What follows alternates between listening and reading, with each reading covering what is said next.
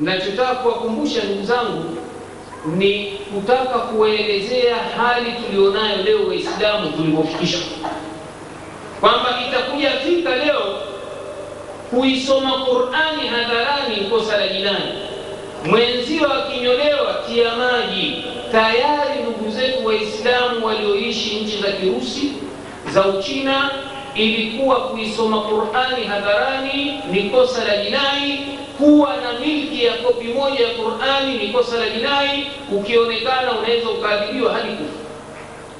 Tulikuwa na vijana tunasoma nao kule bara Hindi wa Kichina wakitueleza habari za kusikitisha, kwa sababu tuliwakuta wameisoma Qur'ani wao na wengine wanajua Kiarabu. Tukawauliza, mmesoma wapi nyinyi? Na nyinyi mnatuambia kwamba ilikuwa marufuku. Asema wazee wetu wa Kiislamu walijenga maandaki chini ya majumba yao. Kwa hiyo wakawachukua wale ambao ni wanachuoni, wakawa wanahifadhi chini ya maandaki, chini ya majumba huko, wakiwasomesha watoto Qur'ani, wale walioona umuhimu wa kuhifadhiwa Qur'ani na kuhifadhiwa imani na dini. Ndio hawa ndugu zangu, mnaona baada ya kuanguka dola ya Kirusi kukawa bado kumbe kuna Waislamu wenye kutekeleza dini yao, lakini kinyume cha hivyo Uislamu ungekutwa katika bara bara la Urusi kama ulivyofutwa vile vile katika bara la Uchina na maeneo mengine, au Bosnia na Chechnya na maeneo mengine. Ni fadhila ya Mwenyezi Mungu Subhanahu wa Ta'ala ya kuhifadhi, kuweka ahadi ya kuhifadhi Qur'ani, inna nahnu nazzalna dhikra wa inna lahu lahafidhun. Mwenyezi Mungu ameweka ahadi ya kuhifadhi. Ndugu zangu katika imani, kwa nini leo Waislamu wameipuuza Qur'ani wakati Mwenyezi Mungu Subhanahu wa Ta'ala amewaita Waislamu kuwa ni umati bora? Aya nyingi za Qur'ani zinaonyesha namna gani Mwenyezi Mungu ametusifia sisi ni umati bora. Mfano, sura katika Suratul Ali Imran aya mia moja na kumi Mwenyezi Mungu anatuambia kuntum khaira ummatin ukhrijat linnas ta'muruna bil ma'rufi wa tanhauna 'anil munkari, nyinyi ni umma uliokuwa bora. Kwa nini mmekuwa ni umati bora mlioteuliwa kwa watu? Mnaamrisha mema na mnakataza yaliyokuwa mabaya. Vipi Waislamu tutakuwa bora kwa sisi kuamrisha mema na kukataza mabaya? Tutayafahamu vipi mema na kuyakataza mabaya? Tutayajua vipi mabaya tuyakataze kama hatuisomi Qur'ani? Kwa hiyo kuwa bora Waislamu kutafungika kwa sisi kuisoma Qur'ani, kuyajua mema na kuyafuata na kuyaamrisha, na kuyajua mabaya na kuyakataza na kuyakomesha. Kwa kufanya hivyo tutabaki kuwa sisi ni Waislamu, ni umma uliokuwa bora kama Mwenyezi Mungu alivyotubainishia.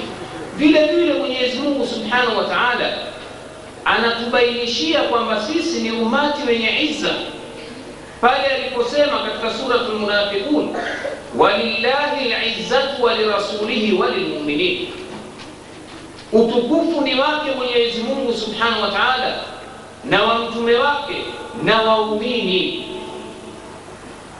Vipi ndugu zangu, sisi tutapata utukufu endapo sisi si waumini?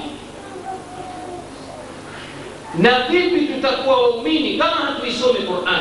Mwenyezi Mungu anawasifia waumini, anasema katika suratul Anfal, innamal mu'minuna alladhina idha dhukira Allahu wajilat qulubuhum wa idha tuliyat alayhim ayatuhu zadatuhum imana wa ala rabbihim yatawakkalun. Vipi tutapata izza ndugu zangu kama hatujakuwa waumini? Na vipi tutakuwa waumini kama hatujaisoma Qurani? Sifa ya waumini Mwenyezi Mungu anasema ni wale wakitaliwa Mwenyezi Mungu, basi nyoyo zao zinaingia hofu, na wanaposomewa aya zake imani yao inazidi. Vipi tutakuwa waumini ndugu zangu kama hatuisome Qur'ani ambayo ndiyo nyenzo ya kutunyanyua imani yetu, kama ilivyokuja katika sura hii na aya hii. Kwa hiyo tunaona ndugu zangu udhaifu ambao unaonekana katika umati wetu kwa sababu ya kukipuuza kitabu ambacho ndiyo chimbuko chemchemu ya imani.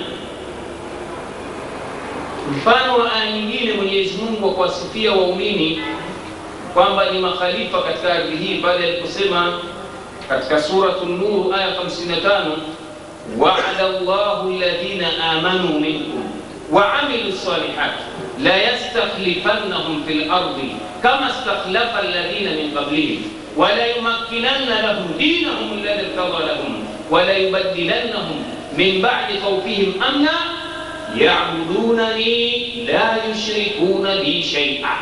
Mwenyezi Mungu anasema anatoa ahadi kwa wale ambao wameamini katika nyinyi. Hapa wanavuliwa wale ambao imani zao ni potofu, wanajiita Waislamu lakini hawana imani, wanavuliwa hapa. Anatoa ahadi kwa wale walioamini katika nyinyi, wa amilu salihati, na wakatenda matendo mema. Anawaahidi nini? la yastakhlifannahum fil ardi, atawajalia kuwa makhalifa katika ardhi, mabwana katika ardhi, wataitawala ardhi, makafiri watakuwa chini yao. Bendera ya la ilaha illallah ndiyo itapeperuka katika milingoti yote ya ardhi hii.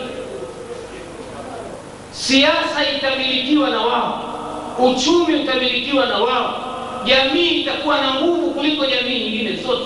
la yastakhlifannahum fil ardi kama stakhlafa alladhina min qablihim wala yubadilannahum min ba'di khawfihim amna, atawabadilishia hali walizokuwa nazo za hofu, watageuka kuwa na amani ya nyoyo zao na amani ya nchi zao. Vipi tutakuwa na amani ndugu zetu, wakati hatujaisoma Qur'ani? Vipi tutakuwa na imani hatujaisoma Qur'ani, ambaye ndiyo chemchemu ya imani? Amani itapatikana vipi katika miji yetu wakati Qur'ani haisomwi? Qur'ani siyo inayotawala katika nyoyo zetu, miongozo ya vyama ndiyo inayotawala. Akitajwa kiongozi wa siasa, wajilat kulubuna. Akitajwa kiongozi wa kisiasa kwa wema au kwa ubaya, wajilat kulubuna. Wa idha tuliyat ayatu dasatirina zikitajwa aya zilizomo ndani ya maongozi ya vyama vyetu, ndiyo eti imani inazidi. Hii ni imani feki, ndugu zangu, si imani. Imani ya kweli inayozidi ni ile ya kusoma mwongozo wa Allah Qur'an.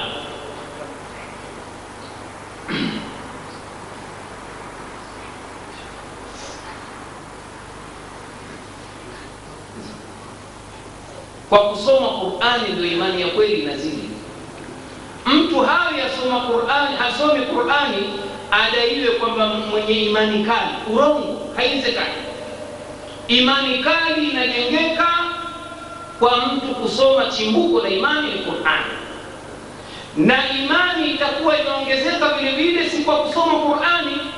Aya hii ya wadi wa amilu salihati wakaifanyia kazi Qur'ani kwa wao kufanya mema aliyotajwa ndani ya Qur'ani na sunna ya Bwana Mtume.